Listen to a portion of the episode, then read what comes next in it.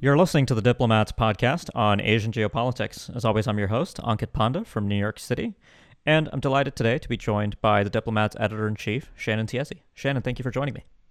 Always a pleasure, Ankit. Well, as our listeners can probably anticipate, uh, this is the first podcast since we've gotten um, determinate results in what has been a rocky U.S. election. and actually, today we're recording this on November 13th.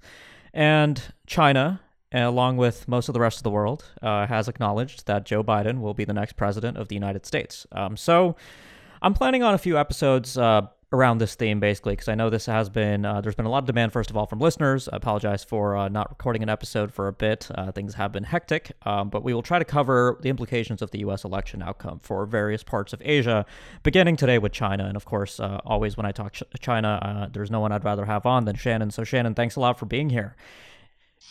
Yeah, Ankit, I always love joining the podcast.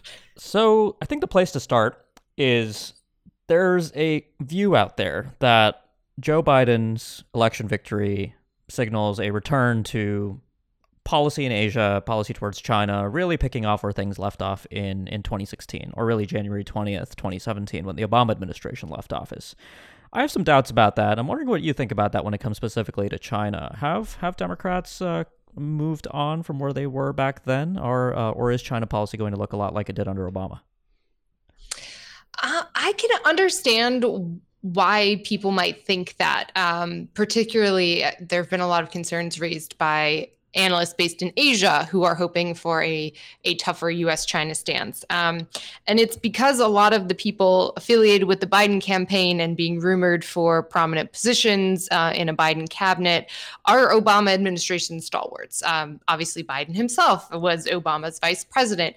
So you have a lot of the same figures expected to staff uh, agencies at state, uh, the Department of Defense, and things like that. Of course, it's what we typically do is we would go back and look at these people's histories to try and predict what they're going to do in the future, right? Um, so people are thinking, is this going to be Obama 2.0 on China? Um, I agree with you. I don't think that's particularly likely. Um, the general mood in the US toward China has soured immensely, uh, particularly in 2020. But really, I think since around 2015, uh, 2016, right around the time when the Obama administration was coming to an end, and there's a really deep bipartisan consensus that I think all of the Biden figures would probably fit into now that has said, okay, China's actions have gotten more blatant, more assertive, um, and the response that we had in the past to deal with this is clearly not working. So we need to do something new. So I do think we are going to see a new approach on China. Um, what that actually looks like, obviously, is the big question. Mm-hmm. Yeah, and that that I think uh, takes us nicely to um, another point that I wanted to bring up, which is that we have this interesting. So you know, you pointed to a bipartisan consensus. Uh, what we know from the Obama era is when we have a Democratic president, and what is likely to be, we don't know until the Georgia runoffs come in, uh, likely to be either a Republican-controlled Senate, 52-48, or a very narrowly Republican-controlled Senate. Um, what does that tell us about the the kinds of uh, Senate confirmable appointments we might see in a Biden cabinet? I mean, it seems like anybody maybe favoring a return to the Obama era style engagement and managing competition with China might not be favored, but Republicans might be willing to play ball with Biden on on certain items on the China agenda. What's your expectation there? Um, in terms of confirmations, I think the biggest thing it, that a Republican Senate would do is probably torpedo uh, poor Susan Rice's bid from becoming Secretary of State again. Mm-hmm. they already, in the Obama administration, they already had to drop that. Um, and just make her national security advisor because Senate confirmation was a bridge too far. I think there's a lot of room for cooperation um, between a Biden administration and a Republican Congress. Um, as much as Trump has tried to create this image of himself as being tough on China, we've also seen some unwillingness on his part, um, some delays at actually signing into law some of these bills that passed Congress with huge margins, uh, imposing sanctions on human rights violations in Hong Kong and against the Uyghurs. Um, So I think a Biden administration is probably going to be more willing to work with Congress on these laws rather than the impression that I always got from Trump was he was signing them because he felt like he had to. Uh, you don't want to have an embarrassing veto uh, override on a China issue where he's trying to paint himself as tough. Um, I, I don't think we're going to see a whole lot of substantial pushback from the Republicans on anything Biden wants to do on China. I think more what we're going to see is accusations that he's not doing enough and he's not being tough enough. Mm-hmm. So let's talk a little bit about trade, which uh, I know is uh, a big issue for uh, not only investors around the world, but uh, but certainly I think um, you know uh, the American people, Congress, uh, very much interested in what is going to happen with the Trump administration initiated trade war. And trade wars, not just with China, but including with many of our allies. But on the on the China piece of this, um, so Biden has said a lot during the campaign on on trade policy, and the general expectation seems to be a move away from tariffs as as a tool of trade warfare and a greater focus on non-tariff barriers, things like supply chain integrity, integrating uh, like-minded democracies in a um, in a, a uh, network of economic cooperation.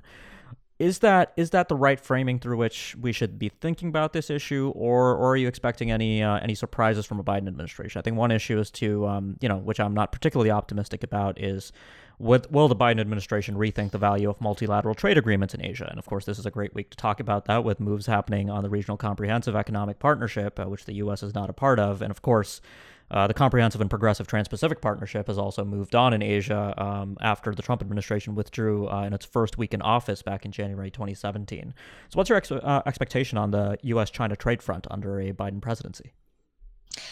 I think that um, Biden is going to try to partner more with U.S. allies um, in confronting China, whether that's on security issues or economic issues. He's made that abundantly clear. So I think one of the biggest things we're going to see is the Trump administration had kind of a scattershot approach to these tariffs, right? Which is they're not only putting tariffs on China, um, you also had tariffs on, you know, steel imports from a large number of US allies. Um, you just had Vietnam declared a currency manipulator when the United States is also trying to recruit Vietnam to join its you know, Indo-Pacific strategy coalition. Um, and you you had Trump threatening sanctions uh, or tariffs on automobile imports from Japan and the European Union, you know, really kind of undercutting any hope for an allied multilateral approach to these China trade issues. So I think what Biden is going to do first and foremost is roll back the sanctions on US allies and partner com- countries. Whether he actually rolls back the sanctions on China is a trickier question because, again, that's going to be ripe for Republicans to say, "Oh, he's cozy on China. He's not tough enough." Um, so that that we're going to have to wait and see. I certainly don't think he's going to impose any new ones in the immediate term. Mm-hmm. Well, um, as for trade agreements, uh, I don't think that's going to be top of the priority list. He's he's expressed interest. Uh, he's tried to frame this as these deals are happening and it's better for the U.S. if we're part of them than on the outside looking in. But, you know, with the Republicans having shifted under Trump to not show much interest in these deals, um, and the Democrats have always been fairly skeptical of them because of the concern that they're going to cost U.S. jobs. Uh, I think we might see some interest in starting negotiations, but actually signing on to TPP uh, is going to expend a lot of political capital for Biden, and that might not be at the top of his priority list. Yeah, no, I mean, uh, neither major party in the United States is really uh, interested in multilateral trade, uh, even though Biden is generally interested in multilateralism on on a, on a range of issues, unlike the Trump administration. Um, you know, you made an interesting point, which was that um, a lot of, uh, not just on trade, but Biden rolling back certain Trump administration moves on China will very easily, I think, be framed as, oh, look, the Democrats are soft on China, they're rewarding Xi Jinping. Um, and this is also interesting in the context of the transition that we're now undergoing. And, you know, calling it a transition is a little strange because the president, of course, hasn't conceded the election yet. And um, Biden hasn't officially been acknowledged by the federal government to be president elect, uh, granting him access to uh, federal facilities and funds. Um, but nevertheless, I mean, there is this concern that Trump might take dramatic actions on China, Taiwan, other issues that could lock Biden in to a certain course of action. And then releasing any of that pressure will then be turn into a political football in Congress. Anyways, so is that something that worries you? The possibility of Biden being locked in by by certain late actions by Trump uh, during this lame duck period, or is that something that's been overblown a little? I I think it's a possibility. Um, I mean, first, for that to happen, you would have to have an acknowledgement from the Trump administration that this is going to be a lame duck period, which, as you said, even Pompeo has uh, supposedly joked uh, that we're going to have a second Trump administration. Uh, and, and, we saw just this week uh, the first executive order that Trump issued on China since the election result was called, you know, where he's moved forward to ban US investors from putting their funds into companies linked to the Chinese military. Um, I don't think we're going to see anything major. Uh, you know, there were some rumors pre election that the US was going to attack one of the Chinese islands in the South China Sea. And, you know, you're definitely getting into the ludicrous at that point.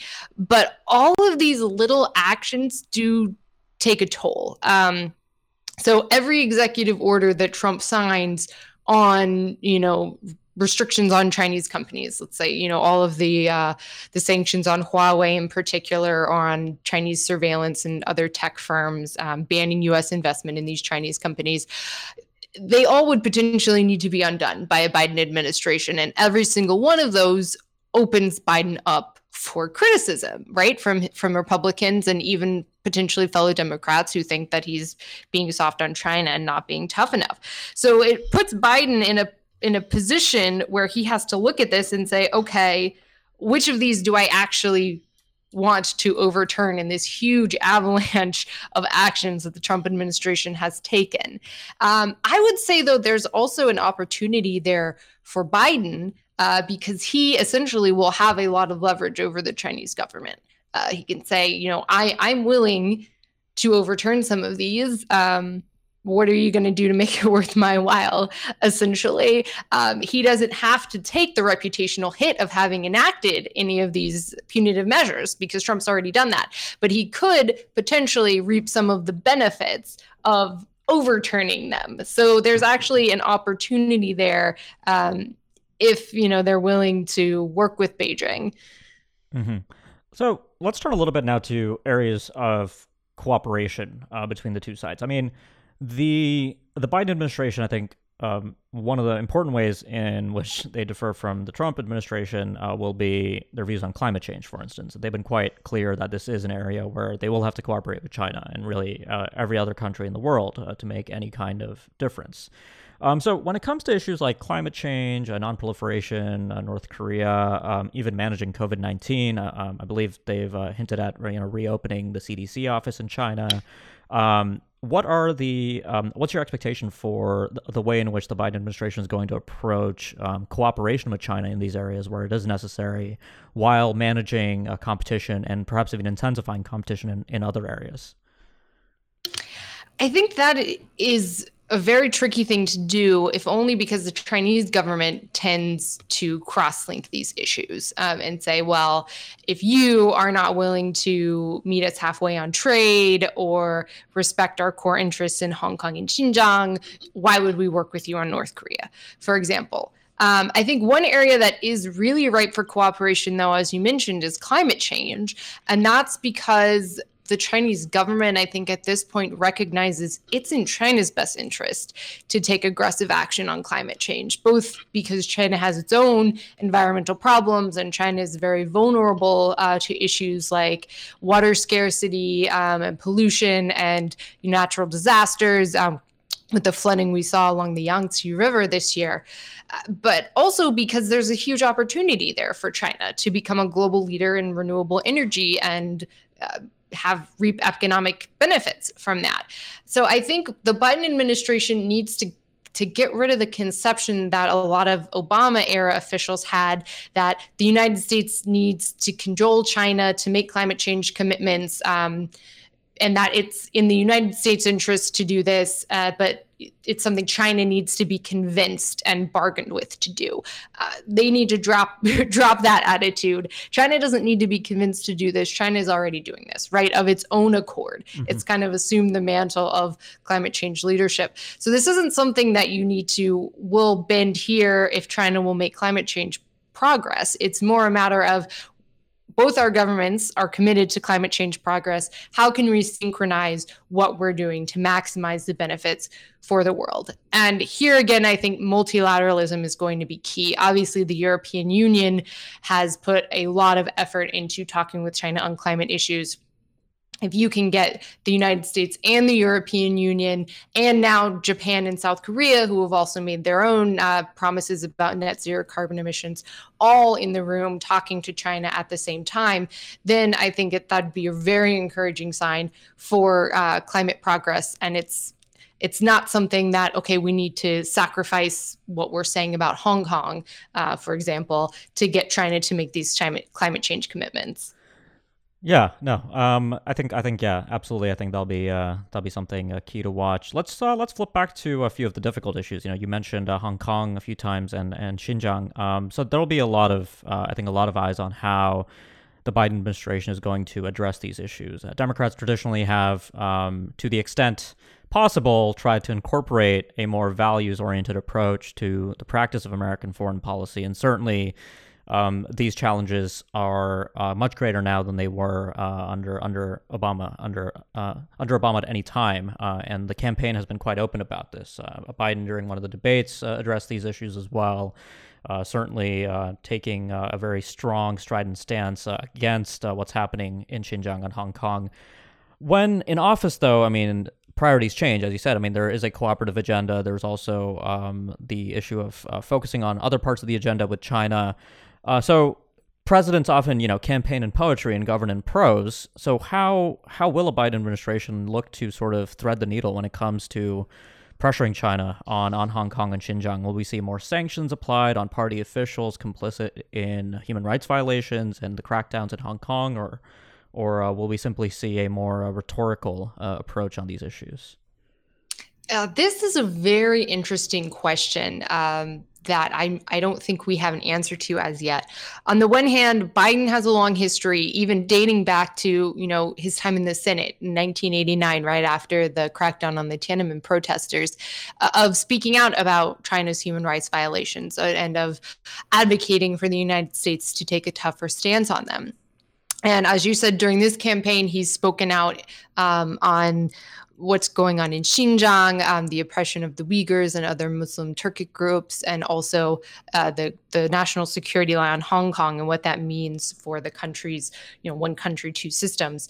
Um, but on the other hand, he's always had kind of a pragmatist streak. And when he was vice president, he would speak out about these human rights issues, but he would also acknowledge that you know, there's only so much the United States can do, right? Like it's it's incredibly incredibly difficult for the United States to come up with a policy that is going to make China change how it's approaching Xinjiang or Hong Kong because the Chinese government sees those as core national security issues that it doesn't have any room to change on. That's not to say that we shouldn't try and that there shouldn't be consequences for what China is doing. But I think that Biden is a realist in the sense that he understands it's going to be very difficult to actually force change on these issues. And that might play into how far he's willing to go. Um, his campaign has has talked about sanctions. Um, it's criticized Trump for being weak on these issues and said that we need to have more sanctions. I think again here we're we can expect to see a more multilateral approach. Um, if the United States is able to get some of its European allies on board with some sort of punitive sanctions, um, that might have more of an impact on China. Mm-hmm. And another issue, um, and I know we could do an entire podcast on this particular one, is um, the Taiwan issue. Uh, the U.S. Taiwan relationship under Trump, I think, has been something that generally, I think you know there were early concerns in Taiwan that they'd turn into a political football or a bargaining chip between the U.S. and China. But of late, in 2020 at least, uh, I think things have turned around. I mean, you've just in the past few weeks seen the approval of major arms sales, um, which I think uh, you know there's more of a debate on the Democratic side of the aisle about the proper relationship with Taiwan going forward, the extent to which the United States should be um, making positive and affirmative efforts to retain uh, preserve the status quo in the Taiwan Strait. What's your expectation here under under Biden? Uh, I know that this is something on which um, the Democratic Party is quite divided um, in terms of the proper course of action um, and what the U.S. should be doing. How do you think the president will uh, thread this particular needle? Um, yeah, this is going to be something to watch. And uh, our one of our Taiwan correspondent, Nick Aspinwall, wrote an article about this about how Taiwan uh, has had a kind of a bad experience with Democratic presidents. Uh, under, under the Obama administration, there's a lot of dissatisfaction in Taiwan, uh, particularly when Tsai Ing-wen initially ran for president in 2012, when Obama was in power, she had some meetings with officials at the State Department in Washington, D.C., and they came out of that meeting and leaked to the press uh, sort of a negative opinion of her. So that created some bad blood. And then you have the Trump administration come out very strong for Taiwan, starting with before he's even inaugurated, Trump having a phone call with Tsai Ing-wen as president elect. And people are already saying, you know, is Biden going to be willing to do that? And most people don't think that he will. So there you can draw that comparison there. Um, and so you actually had Taiwan's foreign minister went on Twitter and, and thanked the Trump administration for their support uh, for Taiwan uh, directly after Tsai Ing-wen congratulated Joe Biden and Kamala Harris on their victory. So there is a lot of uh, wistfulness, I guess you could say. Uh, Taiwan is not quite sure what a Biden administration is going to mean for them. Um, I think it's it's tough to say right now um, because again, a lot of the moves we saw on Taiwan were were not due to Trump. They had, you know, Trump. I don't think had any real hand in crafting Taiwan policy other than he wanted to be tough on China, and that translates into more support for Taiwan in this context. So we need to really see who Biden is bringing into his administration. Are they going to be some of these figures who have taken a more cautious line on Taiwan? Or because there are also plenty of Democrats who have robust support for Taiwan as a fellow democracy that, you know, values human rights and the rule of law and fairness.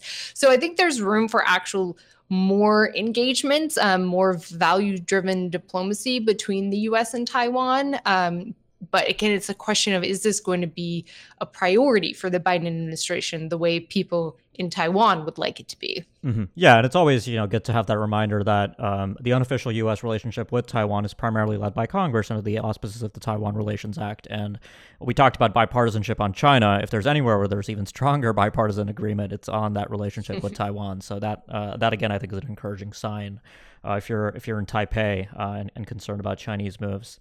Um, let's close out a little bit by talking about uh, defense. Um, so you know the Biden administration is going to be coming in under a obviously a very interesting fiscal environment uh, with uh, pandemic recovery really being the top issue on the agenda and fiscal constraints on defense. Um, but broadly speaking, everybody I've talked to you know seems to think that this idea of uh, you know great power competition with China is here to stay, and uh, if anything, the Biden administration might de-emphasize the Russia component of great power competition and up the emphasis on China. Um, and there's a lot of um, a lot of issues. I mean, Biden on the campaign trail uh, spoke a lot about how alliances were really agenda item number one when it came to foreign policy, shoring up American alliances. Um, if you're in Beijing um, and and you're just thinking about you know the uh, you know issues like the South China Sea, East China Sea, um, potentially you know uh, the idea of a conflict or crisis in the Taiwan Strait, uh, the Himalayas where China's been locked in uh, now a months long half a half a year of disputes with India over their disputed border. Uh, how do you think Beijing views the the prospects of a Biden transition? I mean, is this something really just more business as usual and continuity as far as they're concerned, or or is this um, uh, news that is to be welcomed in some ways? There is a lot of debate over who China preferred um, to win the U.S. election. Um, and as as David Wertheim pointed out in his newsletter, uh, I think it depends on who you personally back for presidential candidate. Right? Trump supporters say, "Oh, China wants Biden to win because Biden's soft on China and he's not going to do the things he needs to do to compete with China." And Biden supporters would say, "Well, China much prefers President Trump because he erodes American power and he's destroying relations with our allies." Um, I think probably views in China are are fairly divided on that too, and uh, I th- I I think you can make an argument that this is really a lose lose situation for them.